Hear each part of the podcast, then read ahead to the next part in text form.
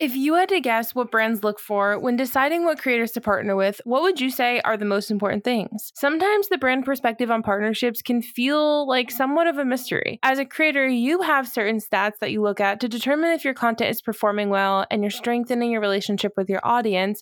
But does that align with what brands are looking at? You don't always know why they will or won't work with you or how they measure if a campaign is successful and want to develop a long term partnership with you. If you've ever listened to this podcast before, or tuned into one of my TikTok lives, there's a pretty good chance that you know I use the anti pitch method.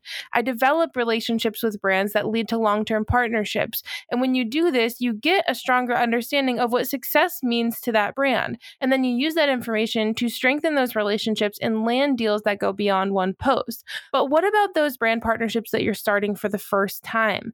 How do brands view stats for partnerships? I'm Kristen Busquet, and I've been a full time creator for over three years and have brought in over 350,000 $1,000 from sponsored posts and content creation collaborations with brands so far. Soulcial Scoop is the podcast where we teach you, the entrepreneurial creator, to turn your online influence into a profitable, self sustaining business. Today, we're here with the inside scoop on how brands are measuring influencer performance. Labeled the leading voice in the intersection of marketing and technologies by Forbes, Keith Bendes runs marketing and strategies for Linqia, a leading influencer marketing platform, working with the world's largest brands to execute integrated influencer marketing strategies strategies. He has led strategy across hundreds of influencer campaigns on behalf of large brands in industries like consumer goods, health and wellness, financial services, and more. With his experience, he was able to share what brands are actually looking for when they work with influencers. Stop spending all of your time wondering if your numbers are good enough for brands and just listen to the rest of this episode instead. This, my biz BFF, is Soulcial Scoop. Hello, my friends, and welcome to episode 104 of Soulcial Scoop Podcast. My name is Kristen, and as always, I'm so excited that you're here. First First things first, there are new threads updates. And at this point, I feel like threads was really popping off the first few days. It's definitely slowed down a little bit. I am one of those people who's definitely still using the platform and I really love it so far. But there are a few things that they're actually working on adding or integrating into the app in the future. So, right now, their key points of focus are adding a following feed, an edit button, post search, hashtags, voice notes, video and photo tagging, and fast check markers. They're also going to be launching a desktop app for threads and adding branded content tags and tools. Some of these things I think are going to be really great, and I love the addition to the app. However, at the same time, I kind of love it without hashtags and without like an edit button. It just feels like a little bit more unhinged. Again, this word that we've been kind of using to describe threads. And so I do wish that it would just continue on like that. But obviously, again, you know, threads is a business. Threads Threads is a part of Meta's business. And so I can only imagine like what they have planned to actually help them monetize and, and make it a little bit less unhinged because they have to have some control over everything, obviously. TikTok is also testing an option to allow you to download your clips without a watermark. So the option will appear for users in the more options menu within the video uploading flow. Think the good Lord above, guys. We needed this so bad. I have been so frustrated because I had it for like five seconds and then it went away. And I was like, no, because it was so awesome to have that option to download your clips. I love editing in TikTok. I will edit in places like InShot or CapCut. That's fine. But I really prefer doing it in TikTok. And so I was so sad when this went away for me, but hopefully it is going to be coming back for all of us. We'll have to wait and see. TikTok is also testing the ability to comment on videos with a photo. So you would be able to take a photo from your camera roll or take an actual photo and leave a comment that includes um, that photo on anyone's TikTok video. Could be dangerous, honestly. Instagram is working on a new stories sharing option, which is called Friends Story. And I'll be honest, there are not much details out there at this point, but here's my guess. I wonder if this is an option that would essentially share your story to only your mutuals. Um, like you would share it to just people that you follow and they follow you back. My other guess is that you would somehow be able to share your story on a friend's story. Uh, like if you were to do a takeover for a brand, for example, like you'd be able to, you know, with their approval, share on their stories as well. I don't know. Those are my two guesses, but once I have more information, I will let you know if it's either of those options or if I was just really far off with both of them. Instagram is also adding a new threads icon onto Instagram profiles. So it will appear in the top right hand corner. I don't know if this will exactly take people to your threads profile or just threads in general. I have to assume that it would be to your threads profile, but you would also be able to turn off this shortcut option if you would like as well. Obviously, as someone who's using threads pretty actively, I do really like the idea of having it there so that it would be easy to translate people from my Instagram over to threads. But I can understand if you're someone who like got on it and are not really excited and aren't really updating it, you probably don't really want to send people off of your Instagram to an app that you're not really using. So I get that. So you will be able to turn that option off. Understanding how brands view stats for partnerships is honestly confusing as heck. So I was really, really excited to go through this topic with someone who has so much information on it. So I'm really excited to present the rest of this episode to you guys. Let me know what you think. As always, my DMs are always open, and let's get into it.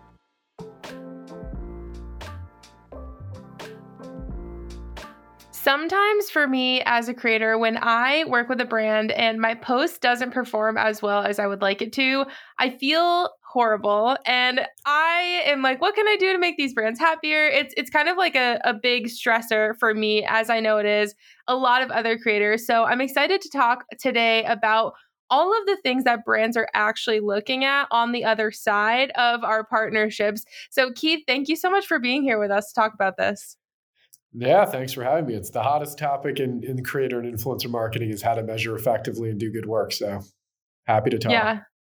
And it's uh, as we were kind of talking about before we hit record, a lot of the times as creators, we don't get the opportunity to kind of hear from the other side what is actually important. So I am going to pick your brain very hard today. so I apologize in advance. Um, but can you, before we dive into everything, kind of give us a rundown of who you are and what you do? Sure. So Keith Bendes, I, I, run marketing and strategy here at Linqia. Linqia is one of the largest influencer companies for enterprise brands. So if you think of the largest brands in the world, um, there's a few big companies that do most of their influencer activations, Linqia being one of them. I come from the brand side. So I worked at Unilever for a long time, worked on their beauty care brands, worked on their foods brands, worked on their ice cream brands, went to the agency side, spent a good chunk of time on the agency side. And while I was there, saw all of the attention and money and and volume going to this influencer creator economy. And so I spoke to a few different companies, landed here at Linqia, um, but it's been a boom. I got here in 2019. I think 2020, 2021 were really the mass boom years, and it's, yeah. it's definitely the hottest space in marketing, that's for sure. Yeah, I can imagine what it's been like uh, from your perspective going from, you know, pre 2019, 2020 to what it's like now. Cause it's true, it has definitely grown so much. And I feel like things are just so different, even from a creator perspective, from, you know, what it's been like pre COVID and pre kind of everyone leaving their jobs and having all this time on their hand to become creators. Um, so I want to kind of dive in today about into all of the things that creators can kind of think about when they are creating content for brands when it comes to performance because as i was mentioning before i think it's something that we all kind of have a little bit of like almost performance anxiety about. mm. yeah. yeah. There's there it's interesting. There's two obvious areas that every brand is paying attention to and where I think has to have a, a, large amount of focus. And I think we should start there and dive into those. And then there's yes. these ancillary things which maybe creators aren't thinking of, but could be a standout thing they could be doing to differentiate themselves in programs. And we can get to those too. But the two core areas are really organic performance and media performance. And those two, every brand has expectations around those two. I rarely see an influencer activation these days that doesn't have a media component. Mm-hmm. But those are different goals. So on the organic side, what the brand is looking at is both good content, so just quality content, yeah, and then engaging content with the organic audience that the influencer has. From a quality content perspective, I think it just depends on what quality looks like. And I think as a creator, you need to make sure you understand what quality looks like. If you're not right. getting sample videos or images in a brief that says, we as a brand love this, it's really hard for you to just guess what they think is good quality. And quality to some means high production value. To others, it means trendy, fun social work, which isn't always high production value. So you really yeah. need to know what quality means. I think that's where it starts is quality of content. And then from an organic engagement perspective, a lot of what we're looking at is what your average is from an engagement rate across your posts. And then okay. how does this perform against your average? because we're really interested in knowing what is popping, what is really resonating amongst audiences. And so if you, Kristen, as an example, had a average engagement rate of 2%, and mm-hmm. I had an average engagement rate of 9%, and on this campaign, paid campaign, you got a 5% engagement rate and I got a 6% engagement rate. I'd argue you did much better than I did. Even though my raw engagement rate is higher than you, you mm. performed significantly better than your average. And that tells me something about this popped with your audiences. And so we're constantly looking at what is popping, what is not. And my biggest advice to influencers and creators is do not just take a brief. And if you feel like it's not going to be highly engaging, don't just execute against the brief. Yes. We sometimes need to do a one size brief fits all because we can't create 50 different briefs for 50 different yeah. influencers. But that doesn't mean we don't want you to come back and say, hey, I understand what you want to do. I know what good looks like for you. I actually think if I do XYZ instead of exactly what's in this brief, I think I'm going to get way better performance. I love hearing that. And it's right. go, go run with that. Just keep in mind like what you can't say legally in the FTC and all that stuff. Yes. But just run with your idea because you know what's going to be authentic and resonate. So that's organically what the two key things are quality. And then just mm-hmm. don't forget about the media side because these days with the algorithm changes and how the platforms are changing, a lot of brands are deprioritizing organic reach and they're saying, you know what, right. if, the, if the content does really well in media, and the person's really authentic in how they deliver it and they're trustworthy and they have an expertise in this category or topic. I can get the reach and the engagement in paid so it's they right. need the rights to do that. But also what works in paid is a little bit different than what works in organic. And so even as a creator and an influencer thinking about how am i turning over these assets in a way that they're going to perform well in paid because even if worst case it flops with my organic audience or I'm disappointed in it. If it does really well in paid, the brand is going to be very happy with you as a partner because right. you're creating stuff that has long legs for them. So those are the two th- key things, organic and then paid that I think every creator just needs to pay attention to. Yeah, and you bring up so many good points here, but one question that comes to the top of my head with the organic portion, and that I know a lot of creators listening are probably asking themselves, is how do you guys measure engagement typically? Like a lot of the times when I have conversations with creators, they're like, oh, you know, like how do I figure out my engagement rate? Uh, do I use like this calculator? And we know how we can like get scrappy and figure out what it looks like. But from a brand's perspective, what do you consider when looking at engagement?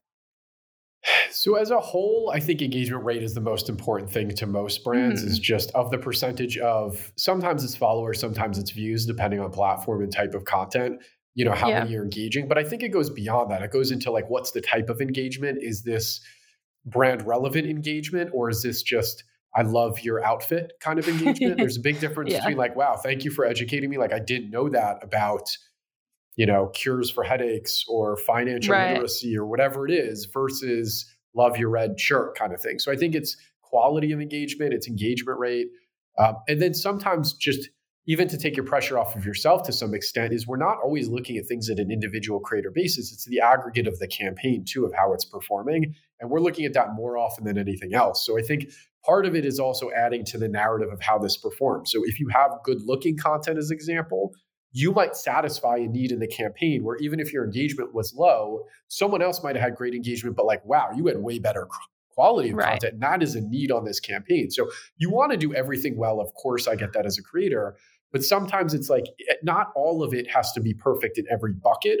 Just some yeah. things have to be great. You might drive a lot of traffic. Your engagement rate might be low, but you might have had a high traffic driving to the landing page that you're promoting. Or you yeah. might have had a, a question or a poll and got really interesting stats and data from that poll. Even if you think my engagement rate was lower in this post, there's so many areas. My advice is always deliver in so many areas that even if one is lower than you might like, the volume of, of value you delivered to the right. brand is high in, in an aggregate.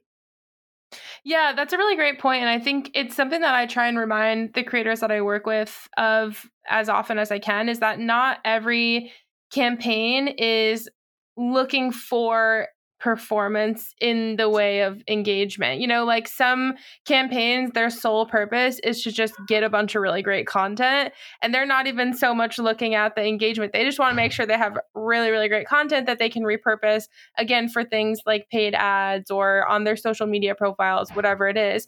And so when it comes to kind of figuring out a campaign goal in that way, you know, is it brand awareness? Is it sales? Is it content? How can a creator figure that out? Like, is it as simple as asking, or is that something that we should again kind of just try and deliver on all fronts and and see what happens? How does that work? It's such a good question. And listen, every brand wants it all. And so part of my job and the job of our companies is to make sure a common thing I say with brands is you can have several goals, but you can only have one North Star. And we need yeah. to really understand what that North Star is. Is it awareness? Is it co- volume of quality content? Is it traffic to a web page? Is it conversions? What is it? Because if you're a good creator and influencer, you should be optimizing towards that thing. Now, let's yeah. say it is awareness. There's just a reality of life that some awareness has higher value than other awareness. If you have decent yeah. awareness and you drive good engagement and you drive good clicks, like your down funnel performance is also better. So there's a weighting. The brand might say, I really want engagement, but then you have higher engagement rate than the other person, but they have good engagement and they have the clicks. And it's like, well, yeah. they kind of had both. So what I would say is you know what you do best. You have a following for a reason. Don't sacrifice that reason for results because you'll just lose everything. Double down on the reason you mm-hmm. have a mm-hmm. following. Make sure that is properly communicated to your partner or brand and and let them say yes like i'm glad you pointed out this is the thing you do best yes. And i want you on this program. Because again the reason i do creator programs is not to have one or two people it's to have a diverse group of people. If you could do this one thing really well that satisfies an important roster spot I might now need less people to do that thing really well in the ecosystem, and other people I might tap for other things. So I think just do what you can do really well and know what you do really well, and then hold your brands and your partners accountable. Like I said, brands want it all. They literally want everything. yeah. And I think you have to, we, it's our job and creators' jobs to be very honest with them of this is what I can realistically deliver. Yeah, that is such an important point. And again, something I try and remind creators of often is you have to be a 50-50 partner. You can't let the brands just say what what is right and then that's that's the end of it. You know, like especially in that situation where for example, I've had creators who are like, "Oh, I'm working with this brand and they sent me a script and the script is horrible. Like my audience is going to be cringing the whole time." And you oh. don't just record that. You know, like you have to remember this is a 50 50 partnership and that it actually is more helpful. Like you said, you love hearing that from a creator who is open to saying, Thank you for sending me this script. However, I do not see my audience responding well to this. Like, I would like to make these changes. And again, I think it's scary for a lot of creators because they don't want to like almost like ruffle feathers and, and kind of stand up to brands but i think you have to put it into perspective of you're actually doing them a favor. They're going to be you know getting more bang for their buck in a, in a way you know looking at the fact that the way you want to present it may be different but it may be more effective that way Exactly. This is no different than hiring a talented employee. I don't hire talented people so that I could tell them what they need to do. I hire them so they could tell me what need, they need to do. Now, I can't just yeah. not give them any direction. Like, I have to start with something, but yeah. I love nothing more than when someone pushes back of all my goals and all my, like, hey, I think we should do it this way. You hired me because I know better. Yeah. Like, let me, let me tell you and direct you. We have to give you direction. We have to give you a brief. We can't just say do whatever you want. But right. we love it when creators come back with advice. And I think the hard part is if you look at heavily regulated industries, financial services, pharmaceuticals, health and wellness, mm. most of the people who you might interact with as a creator on the brand side hate the fact that they have to give you scripts and they have to yeah. give you a do not do list that's 20 pages long. They hate that, but it's coming from somewhere, compliance, yeah. legal. And so if you could give them ammo to say, I rewrote this or I tweaked this to be perfect for my audience, perfect. You just made their job so much easier. Now they could just bring a finished document mm-hmm. right to the compliance team, say, can you redline whatever you think is absolutely a no go?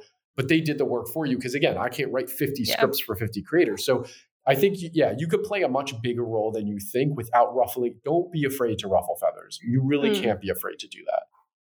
Yeah, and it's it's not even ruffling feathers. It feels like it, but it really is. It's more helpful than anything else, and I think it's almost goes back to kind of creating creators feeling confident as business owners and and really understanding that their role is again to be a service provider and they're getting hired because they know what they're doing. You know, they're not getting hired because they just like take a cute picture and post it to Instagram. Okay, but like we understand that these creators actually know strategy and they know how to talk to their audience.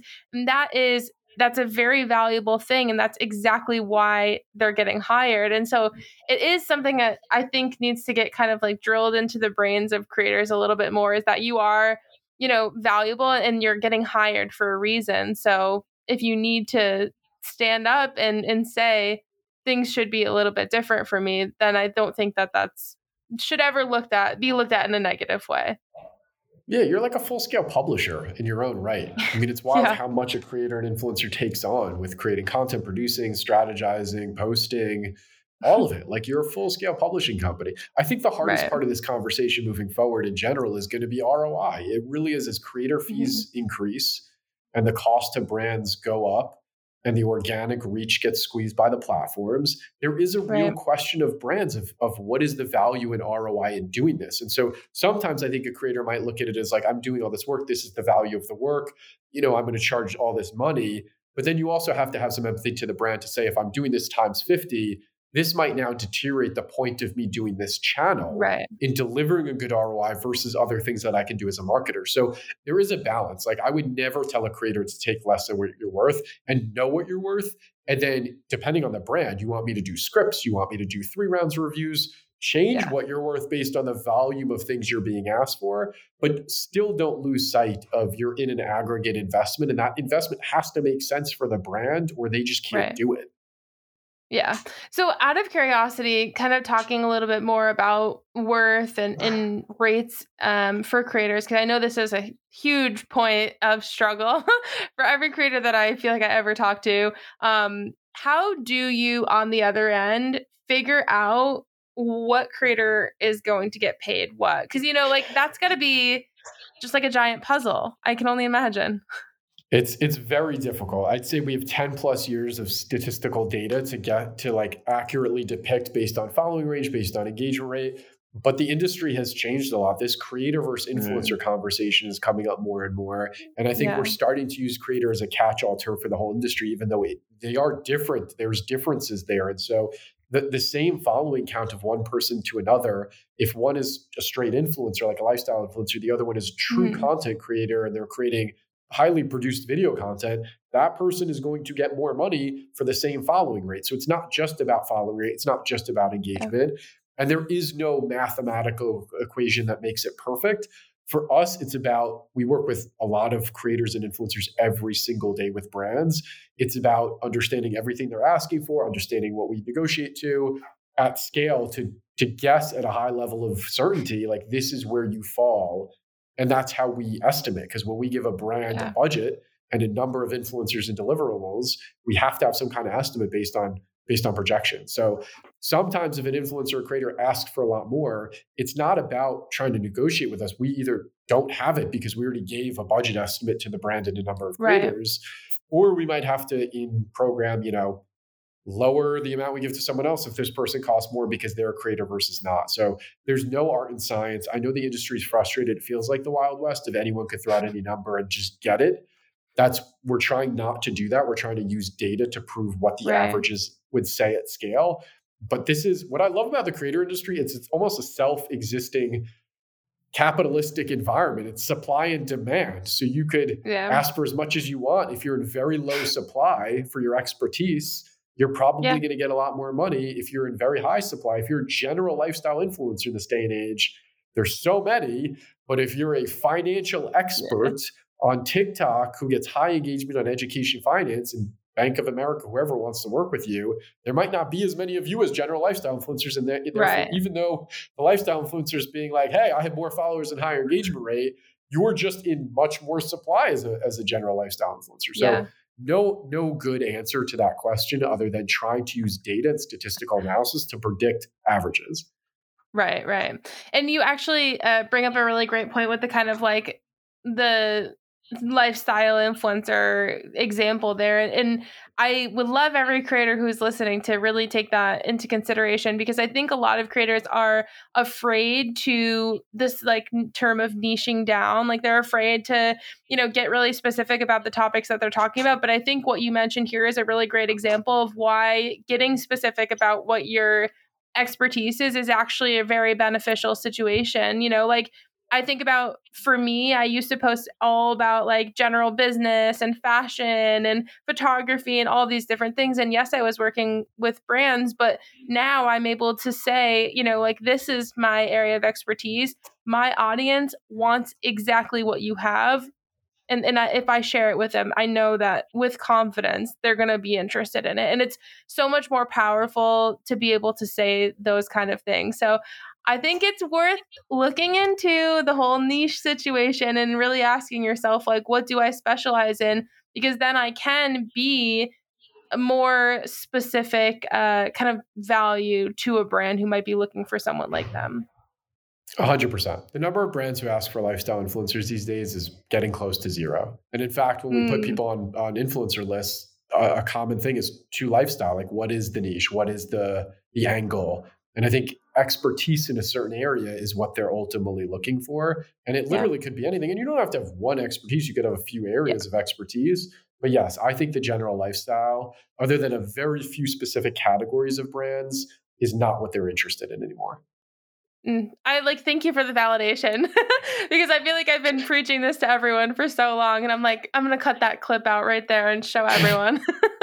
um, yeah, well, I want to talk. I mean, I was just gonna say, think about like the, the evolution from mommy bloggers to like lifestyle Instagram influencers. Now we're getting to the experts in one column and yeah. true creators, which is just phenomenal content creators on one side. Those seem to be the two most demanded things these days. Yeah. Yeah. I and I feel like even from just kind of working with a lot of other creators and helping them with negotiations that's definitely something that i see as well um, i want to talk a little bit about the kind of like media category of of performance here. Um, so this is mainly for anyone listening, kind of when brands are utilizing your content in different forms of media, typically paid, um, where they can, again, like use your piece of content in a, a paid ad on Instagram or um, on a billboard or wherever it is. Um, so I'm curious to hear a little bit more about kind of the expectations with paid media and content in terms of performance like how because we're not on the other end like we're not the ones who are doing you know the targeting and all the stuff in the back end how can we have more control over getting rehired when a lot of mm. the kind of behind the scenes stuff is not in our control. You know what I mean? It's hard to explain. Eh, eh, absolutely, absolutely, because you're not baking the buys, you're not seeing the results. It's very right. hard. I think. I think the most important thing you could do is one understand to your earlier question what is the point of the content because if the point mm-hmm. of the mm-hmm. content is to drive sales what an ad unit looks like when you buy social media to drive sales is really really different than what an ad unit looks like if you're trying to drive awareness or engagement so really yeah. understanding that i think it's up to the creator but i'm a fan if if i'm creating content for a brand do more content than you need you know, and bake yeah. that into your rate. Just say, like, I'm going to give you some good B roll. I might even give you like a separate cut down video that's more of a six or 15 second ad spot because they're going to do that with your content, whether you're a part of it or not. They're going to cut it yeah. down for sixes and 15s. So I think that's important. There's principles of media, like start with the product and then do something and then end with the product, maybe loop it. Like there's certain principles that perform well in media. But at the end of the day, what, what we're looking at is as a brand, what is my average effectiveness efficiency in media. You know if it's if it's sales it's a cpa cost per acquisition. If it's mm-hmm. awareness it's a cpm a cost per million impressions. What is my average as a brand when i just buy media? When i do my commercial and i cut it down for social and i buy media. As i start to use all this influencer content in media does it beat those averages and if it does, mm. who's the best at beating those averages? Am I learning anything about the type of content or type of creator that beats those averages? And then how much can I scale that content in media and still beat that average? So, just as an example, if a creator created content that had terrible engagement in organic and just didn't do well all around in organic, yeah. but killed it in media, I'd argue that might even be more valuable than the reverse because of how many people in media for a low cost I can bring that content. Yeah. To. So as a creator, I think the things to keep in mind is one, what what are the usage rights I'm willing to give a brand and how much should I charge for that? And you should never undervalue the importance of that because they're going to bring that content to everyone. Mhm. You should benefit from that right. So what are my usage rights? Am I giving it to a brand? And I'd say we even don't work with celebs if it's a 15 or 20 day usage right. Like usage is so important in media these days that Yeah. brands don't even care how famous you are. If if you're not willing to let us use this content in media, it's so big in the impact of value. So Mhm. usage rights. And then two is again, what are best practices in ad units? We look at things like you go to TikTok's Creative Center. This is a public thing. You could just type it in Google and look at it. It will show you Yep. the top ads by vertical, by segment, by anything, by keyword, by hashtag. Just learn a little bit about what works well in media. And even you could communicate to a brand on the back, like, hey, I, I publish my content. I did this extra piece, or I think you could use it in this way. That little Yeah. stuff just says, like, you're really thinking about your total value to this partnership and not just fulfilling a signed contract agreement with the brief. Yeah. Yeah, you're definitely like showing you're showing your loyalty and how hard you're willing to work to help the brand reach their goals, which I definitely think goes a long way. Um, you did bring up a, a good point about usage rights and how important it is. But one thing that I find a lot of brands do is that they ask for perpetual usage rights. And in my opinion, I have a very difficult time giving that up because I just don't trust any brands. Like, I don't want to be attached to anything on the internet forever. And so I typically never agree to perpetual usage rights, but for a lot of brands, that's a deal breaker. And so I'm curious to hear from your perspective what what do you guys typically tell brands about perpetual usage rights Here's what I'd say to this community behind closed doors, since we're probably mostly creators and not brands. What I would do is I'd value that very, very highly from a monetary Yeah. perspective and use that as your chip to say, if we go to 12 or six months, whatever you want it to be Mhm. ultimately, the rate can come down. Because then the brand has a choice to Yeah. make. How much do I value this as a, as a perpetuity? I think a lot of the things we offer brands when we do influencer campaigns is a limited right, whether that's 12 months. I think a lot, most of our contracts are 12 months, sometimes depending on size of influencer, six months, could even be three if it's if it's large enough. But Mhm. perpetuity when posting. So you don't have to scour the web as a brand when you're working with hundred of because that's a huge concern they have. I work with all these people, then I somehow have to track the dates that I have to take all this content down. Now media Right. is easy. It's just you can't buy media after this expiration date. Yeah. You can't buy new media. But if I put it on my website, or I put it on my own social, it's too much work to Mm. pull it down. So if you don't agree to that, they might say, I just there's no way I can be doing this at scale. So Right. one thing we think about is publishing within a time period with rights for perpetuity in the place it was published, but Mhm. no new usage of it after that date ends. Right. Yeah, I it's just so difficult given like I think about everything in the last couple of years that we've gone through as a country and I'm I'm like I just don't know that I want to be attached to any brand on the internet forever. And and typically what I do is you know, I will say, you know, I'm happy to offer the organic. It's typically like perpetual organic usage that I Mhm. see.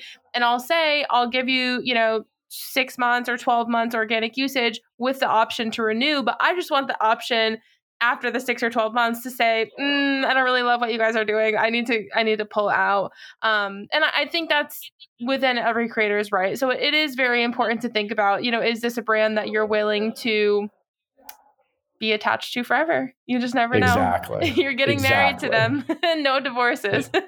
and they they say the same things on the reverse, right? So it has to be an equal and Yeah. equitable relationship. They're constantly asking, well, how do I control if this person does something we don't agree with after the relationship ends? Very it's like true. you have to that goes both ways, right? What if you do Mhm. something that we don't agree with? So I think just making sure everything, just like a mutual NDA versus a one-way NDA, just Yeah. make sure everything is mutual so that both parties feel good about it. Right. And listen, there's a difference between I'm one of 20, 30, 50, 100 influencers in a campaign versus I'm in a deep partnership with a brand. There's a very big difference between Right. those two things.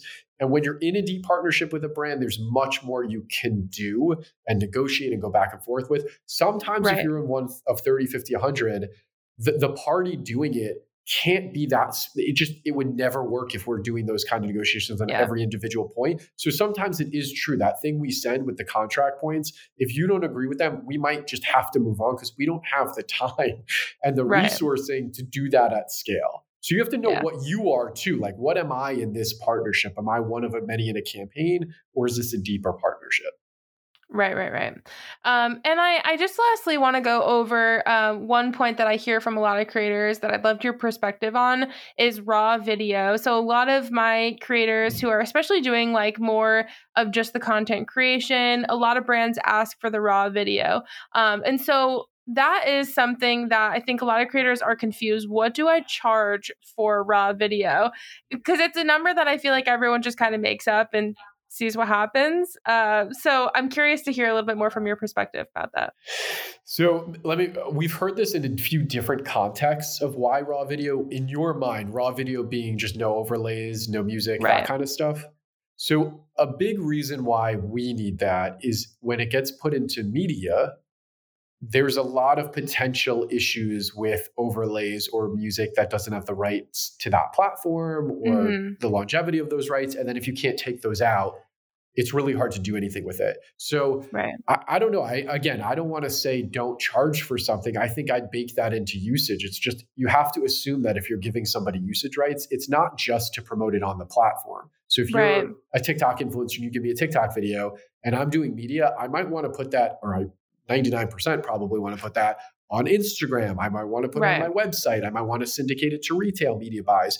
And the overlays and the music isn't going to work in a lot of those places.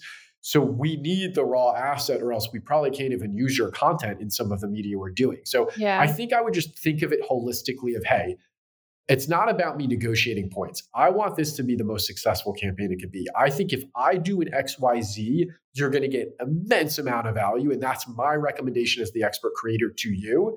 And then I'm pricing right. it as such. And if you want to strip back some of those things and not go all in with my recommendation, like we can we can play with the cost of what this partnership yeah. is. But I'd almost start with I I want to do the best work. Here's what package looks like the best in my opinion based yes. on the brief, and here's the cost of that best work. Right. Yeah, yeah. I love that. Um, Keith, thank you so much for being here and answering all these questions. It definitely, you know, pulls back the the film on what this actually looks like behind the scenes because I feel like again, for a lot of creators, we're just like, we don't know what these brands want. We're just gonna try something and see what happens. So it was great to hear your input today. I appreciate it.